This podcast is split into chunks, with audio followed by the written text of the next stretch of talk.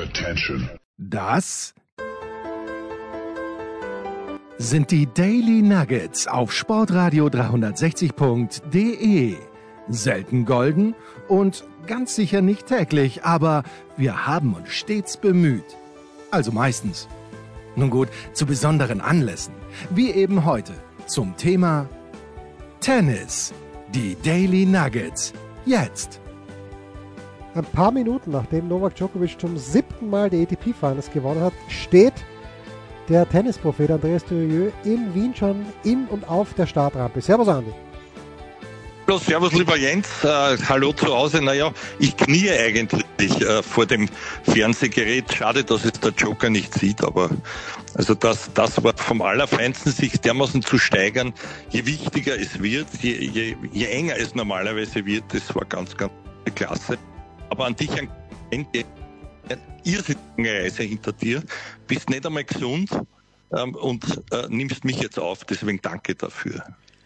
Was soll man machen? Ich habe die letzten beiden Spiele von, das letzte Match, das ich live gesehen habe, war Yannick Sinner gegen Daniel Medvedev. Das erste, das ich gesehen habe, äh, am Dienstagabend bin ich angekommen in Turin nach einem ziemlich interessanten äh, Zugritt. Ähm, erspare ich allen die Details hier und bin bei 4-3 im ersten Satz reingekommen. Djokovic gegen Sinner, das Match, das Sinner gewonnen hat. Und dann haben mich viele Leute gefragt, Andi, boah, die Stimmung, die muss doch Wahnsinn gewesen sein. Und da muss ich ganz ehrlich sagen, das ist übrigens ein ganz, ganz ein schlimmer Satz, ich muss ganz ehrlich sagen, weil sagt man sonst alles unehrlich, ich weiß es nicht. Aber ich sage hiermit, dass die Stimmung in Wien, als der Dominik überragend gespielt hat in Wien, die Stimmung in Wien trotz allem um einiges besser war als die und ich, es muss mit der Halle zusammenhängen, äh, die vielleicht in Wien ein bisschen anders konstruiert ist, ein bisschen steiler ist.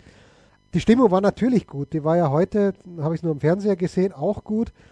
Ähm, aber Wien noch einmal ein kleines bisschen besser. Das, das einmal als erstes. Was möchtest du noch wissen?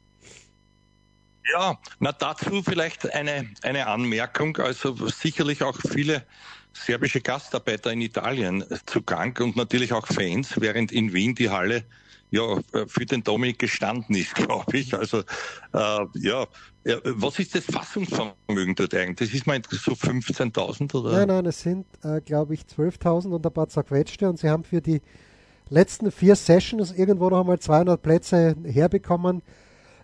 Pardon, 12.000 irgendwas. Also. Ja. Äh, ja. ja. Und das war natürlich voll, es war alles ja. ausverkauft, also alles gut. Ja, äh, arbeiten wir uns zurück oder möchtest du gleich mit das Endspiel sezieren und Na, dann in die Gruppenphase? Arbeiten wir uns zurück. Fangen wir mit der Gruppenphase an.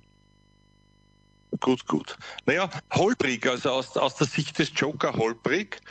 Ähm, er selber wird sich keine Sorgen gemacht haben, aber es war ja dann so, und das ist schon ein Gedanke, der, glaube ich, den, den Sinn aller Ehrenhaftigkeit vielleicht beschäftigen sollte in Zukunft, wenn man als der Profi halt den gefährlichsten mitnimmt, ja, und den, den Rune, der zugegebenermaßen wieder besser war, aber, aber auch noch nicht äh, so stark hätte spielen können und die Consistency war nicht so da. Also ich hätte mal alle mal, äh, hätte ich halt einmal verloren und, und dann das gewonnen. Ich glaube, dann hätte es auch gewonnen, ja.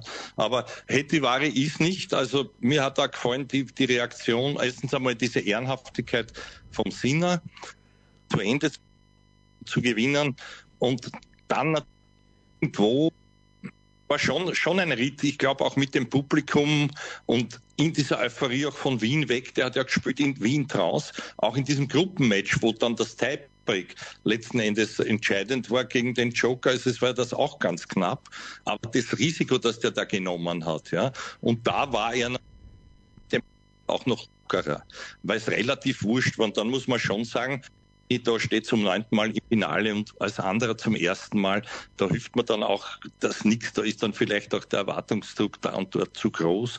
Und trotzdem waren es eineinhalb Gruppenphase beginnen. Da muss ich jetzt äh, ruhig sein und, und muss dich dann fragen, ob du erwartet hättest, dass der Alcaraz noch einmal so zurückkommt, wie er das dann geschafft hat. Naja, so, im Gegensatz zum Sinner scheißt sich der Medvedev ja überhaupt nichts. Ja, und der Medvedev sitzt dann in der Pressekonferenz nach dem Match gegen Alcaraz und sagt, oh, I give myself an 8.5 out of 10. Ich hätte, in Wahrheit war es eine 4 maximal out of 10, ja, weil äh, der Medvedev sich einfach, es war ihm einfach komplett wurscht, der war qualifiziert fürs Halbfinale. Ich hätte halt gedacht, vielleicht will er eher gegen den Djokovic spielen, dann hätte er einen Satz gewinnen müssen, vielleicht auch können. Ähm, und der Alcaraz hat ja keine einzige gute Partie gespielt, leider.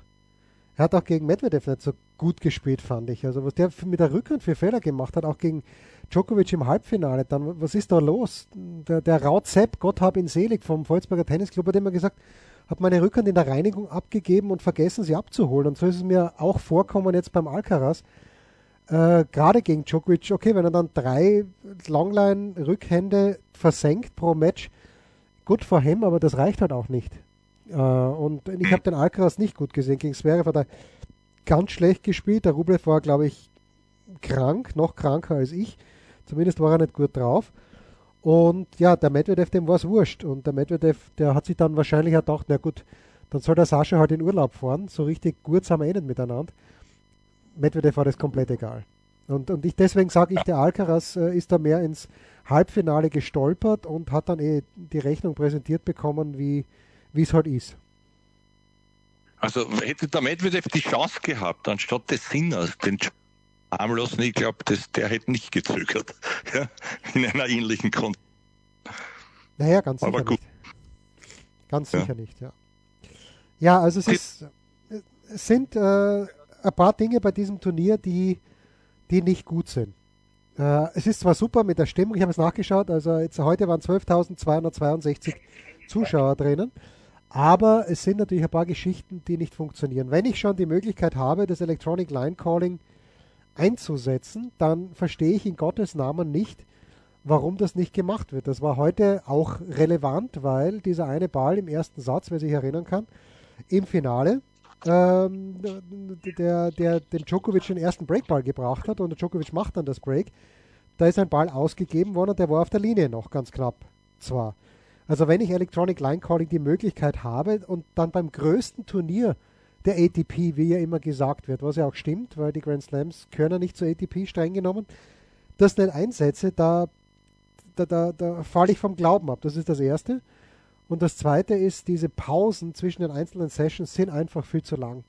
Also Medvedev Alcaraz war, glaube ich, um 16 Uhr vorbei und dann ist das Zverev-Spiel um 21 Uhr. Ich weiß schon, das davor Doppel, aber Doppel interessiert niemanden. Niemanden. Ja, die, die, das, ist, das Doppel gehört gestrichen dort. Und da hat der Kaiser von der Bildzeitung einen richtigen Vorschlag gebracht und hat gesagt, nachdem die WTA nichts auf die Reihe kriegt, soll sie sich bitte von der ATP helfen lassen und Frauen und Männer sollen ihr Saisonfinale gemeinsam spielen und die Doppelspieler sollen sich schleichen und irgendwo anders spielen. Weil ja. das Doppel interessiert niemanden. Ja, ein große Idee. Früher war ja auch ein, ein eigener Schauplatz, also ganz, ganz zu Beginn dieser, dieser sogenannten Masters haben sie ja das Doppel auf einen eigenen Schauplatz gespielt, aber das wäre natürlich ein größeres Desaster, als es jetzt die WTA zusammengebracht hat. Äh, von hingehen, egal wo du das spielst weltweit. Auch bei den Besetzungen, ich will da niemandem zu nahe treten, aber wo sind die Zeiten, da haben wir alle gejammert. Das ist so diese Überlegenheit, wie die Williams Sisters gehabt haben einige Zeit, die Bryans und so, obwohl sie auch bei den Masters nicht, nicht immer äh, so präsent waren, aber das waren irgendwo noch, da hast gern zugeschaut, das waren Charaktere, aber heute, ja, also, ja warm. Also ich finde keine, da, da, ist, da ist niemand mit Ecken und Kanten, da ist austauschbar, wenn du irgend schreibst, äh, Tennisexperten wissen die, glaube ich, nicht einmal, wer im Finale war. Also, also da, da mein Sohn und ich haben uns das Doppelfinale heute am Nachmittag doch angeschaut, weil wir einfach ein Nerd sind. Aber dann sagt, mhm. der, sagt der Robin auch, äh, seine Kumpel, die sich schon einigermaßen für Tennis interessieren, wären nicht in der Lage, drei der besten acht Doppelpaare der Welt zu benennen. Und ja, äh, ja ich würde es wahrscheinlich ja. zusammenkriegen. Ich würde wahrscheinlich sogar fünf von diesen acht oder vielleicht sogar sieben von diesen. Na, äh, Santiago González und Eduard Rocher Vasselin wären mir sicherlich auch nicht aus dem Stand eingefallen. Dann die zwei Australier, die komplett verloren waren dort, aber die haben halt die Australian Open gewonnen. Rinki Hichikata und Jason Kubler. Äh, also der Doppelwettbewerb, das ist, das, das ist leider für einen Kanal. Auch wenn ich es mir jetzt auf ewig ja. mit dem Jürgen Melzer verscherze. Es tut mir leid, Jürgen, aber es ist, es ist einfach so. Ja. Die Leute interessiert es nicht und äh, dem selben Roger Vasselay gewonnen, der diesmal auch noch mit, äh, mithalten konnte irgendwie. Ja. Nein, im Finale war er. Im Finale war er bitte. Sie haben dann verloren gegen ja. äh, Kohlhoff und Soares, glaube ich. Was Kohlhoff, Soares? Genau, Finalist, ja. ja. Mhm, mhm, mhm. Na schau, jetzt während wir da reden, grinst der Herr Gaudenze in der Mitte hervor als ETP-Chef. Da war auch noch der der schon Kreise, jetzt hätte ich fast gesagt Rotlever, aber der, der, der Rotlever von Italien, daher, no, no, wie heißt Pietrangeli, der Pietrangeli. Nicolo ja, Pietrangeli. In, in, Rom, glaube ich, sogar ja, ja, ein. Nicolo Pietrangeli. Ah, genau, genau, genau, genau. Mir ist nur der Name gerade entfallen gewesen, aber sonst, ja. Naja, äh, schön. Naja, und dann, äh, was war dann noch, der Rublev bodenlos schlecht, das hast du schon gesagt. In der anderen Gruppe, warte, wen, wen hat es da gleich einmal, wer war da chancenlos? Naja, ich kann muss man, natürlich, muss man natürlich fragen, ob der Tsitsipas da antreten darf. Ja. Oder soll, wenn er nach drei, wenn er, wenn er sich eh schon nicht super fühlt und nach drei Games WO geben muss.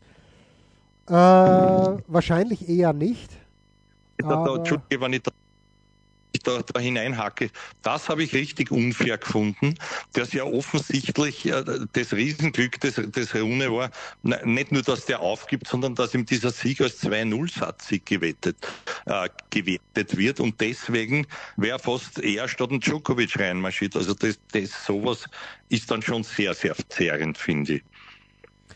Ja gut, da wird es wahrscheinlich einen Passus geben mit den ATP-Regeln, wo drinnen steht, wo es ist, wann wer aufgibt. Könnte ich mir vorstellen. Ich weiß es nicht, aber könnte ich mir vorstellen. Ja, es ist ein... Bitte. Na gut, am, am Ende des Tages war es dann doch verdient, finde also das Halbfinale war für mich ein bisschen enttäuschend. Ich habe geglaubt, der Alcaraz hätte sich erfangen. Äh, das war also mein Eindruck, dass die anderen so mies und marot waren. Ja, mag sein, den Medvedev hat, weiß ich nicht, sichtlich wirklich nicht gefreut. Das stimmt schon. Trotzdem hat er mal irgendwie auch, auch chancenlos gewirkt. Aber was gegen den Joker überhaupt nicht? Äh, es musste ja so schnell sein. Also wenn ich mit dem Glauben schenken darf, was überall erzählt wird, ich habe vor allem wieder äh, USA und, und Großbritannien mal angehört und angeschaut, die das schon ein bisschen anders machen. Da war übrigens auch der Herr Kirgios als Kommentator und seine Premiere habe ich ganz gespannt verfolgt.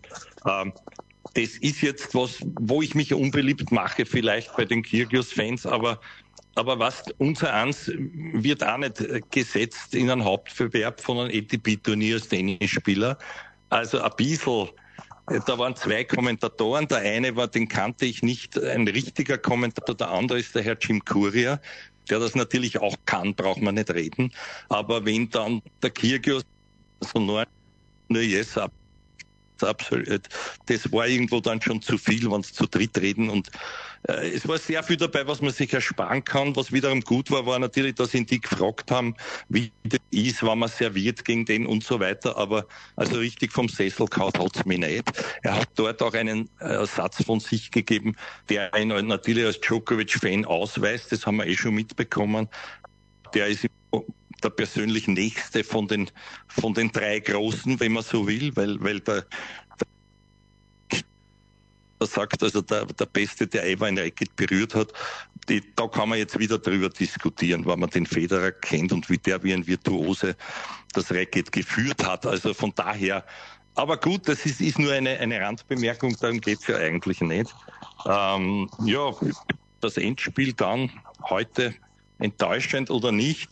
Ich habe mir schon gedacht, dass, dass das eine Rolle spielen wird und das hat, glaube ich, auch psychologisch, dass halt der, der Herr Sinner diesen ganzen Erwartungsdruck nicht Applaus hat und dass irgendwann seine Überform, die er ja gehabt hat, abreißt. Und wenn das nur 10 oder 20 Prozent waren, er war ein bisschen befangen. Er hat, finde ich, gleich viel Chancen liegen lassen, so haarsträubende wie auch der Djokovic. Aber erst ab Mitte zweiter Satz, da hat der Joker dann auch dreimal daneben gefuchtelt, dass du sagen kannst, jetzt, jetzt ist er angesoffen, wenn man ganz gemein ist. Aber man muss ja, man muss ja eines sehen, also dass der, dass der, äh, der ist ein Wahnsinn an, an Beständigkeit, wie fokussiert er immer ist, wie er also umgeht, auch mit diesen Rückschlägen, wie er das Publikum zwar manchmal selber reizt, ja, ich glaube, das braucht er. Da war es ihm fast schon zu fad, wie er so überlegen war in diesem, in diesem Endspiel. Und der braucht immer was, woran er sich ein bisschen reiben kann, damit, glaube ich, das eigene Erregungspotenzial für die Performance dann da ist. Aber gesteigert hat er sich diesmal dadurch nicht. Der Herr Sinner hat, hat nicht nachsetzen können. Mir da viel zu riskant gespielt und auch ohne irgendwie strategisch, ich, ich weiß nicht. Also da, da das war ein bisschen heute äh, ein verdient Ausgang, finde ich, auch vom Ergebnis her. Wenn man ganz ehrlich ist, hätte der Joker ja schon 4-0 und dann äh, also richtig vernichtend das zu Ende spielen können, theoretisch. Auch praktisch. Es ist einfach Wahnsinn, ja. Du, du, denkst dir, okay, ab und zu Sinner schlägt der Ass auf, da, da hat er dann nachgeschaut, der Djokovic, aber ansonsten die Returns, egal wie sie kommen, der spielt in dem einen halben Meter, wenn nicht sogar noch näher an die Grundlinie hin und das ist einfach, das ist absurd, absurd gut. Ähm, ich finde es, was ich noch spannend finde am Djokovic im Moment ist wieder, dass er jetzt diese Phase hat, wo er ungefähr das Doppelte an Oberkörper hat, wie er es vor ein paar Jahren gehabt hat, wo er wirklich ganz, ganz dünn war, wo er da mal was anderes ausprobiert hat. Jetzt ist er offensichtlich für sich draufgekommen, dass er, dass es gern anders machen möchte. Das finde ich spannend. Wäre wär vielleicht interessanter mal mit irgendjemand, der ihn kennt, die Hintergründe zu erfahren, aber ansonsten kann man nur das Kappel ziehen, quasi im Großen und Ganzen, weil das war natürlich fantastisch.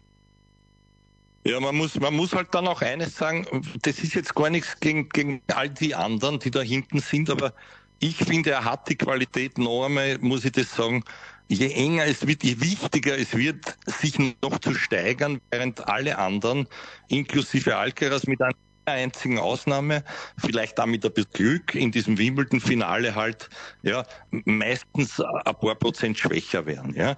Jetzt, wann du halt als, als Außenseiter spielst in Wimbledon und, und auf der anderen Seite auf Gras, glaube ich, dir gar nicht einmal so viel erwartest und den dann schlagst, ist natürlich groß. Aber trotzdem ist die vierte Saison, wo der Djokovic drei von vier Grand Slam Turnieren gewinnt, ja. Und, und ich einmal war es schon so ähnlich, ich glaube es war 2015, kann ich mich noch erinnern, weil ich es noch kommentiert habe, durch damals die, diese Masters-Serie. Und da hat er im Gruppenspiel verloren und dann auch im Endspiel gewonnen, glaube ich, wenn mich nicht alles täuscht. Also das ist schon bemerkenswert. Und man muss ja auch sagen, der steigert sich ja. Das ist ja nicht so, also der arbeitet an so vielen Details seines Spiels, ja, die immer kompakter und immer noch besser werden. Auch an so Basics, dass das irgendwann einmal, das hat mich erinnert an diesen Saga von der Mamba Mentality vom, vom Kobe Bryant, also diese Standards so lang zu üben, auch wenn es saufad ist, bis sie wirklich äh, perfekt sind. Also das hat der, der hat gesagt, Champions machen oft äh, nichts so Besonderes, aber dieses nicht Besondere machen es halt perfekt auch. Ja? Und darauf wirst du ja dann oft auch in, in, in der Performance reduziert. Oder anders gesagt, er spielt halt dann immer seine größten Stärken. Also das, was er, was er wahrscheinlich bis zum Erbrechen übt und Intus hat, kommt dann zum Tragen, wann es am wichtigsten ist. Und da ist er halt einsame Klasse. Und, und auch mental, wenn man gesehen hat, wie der responded hat jetzt ein paar Mal, äh, da waren doch, glaube ich, zwei 15, 40 dabei und wie er das abgewehrt hat, auch mit Hilfe Gegner, der da ein bisschen gezwirrt. Aber allem also unfassbar. Damit belassen wir es heute. Mehr, mehr ist nicht zu sagen. Nächste Woche mit besserer Tonqualität und dann möglicherweise wieder über Djokovic, weil es wird ja der Davis Cup gespielt in dieser Woche. Das waren die Daily Nuggets auf Sportradio 360.de. Ihr wollt uns unterstützen? Prächtige Idee! Einfach eine Mail an steilpass@sportradio360.de schicken und ihr bekommt alle Infos. Und versäumt nicht die Big Show. Jeden Donnerstag neu.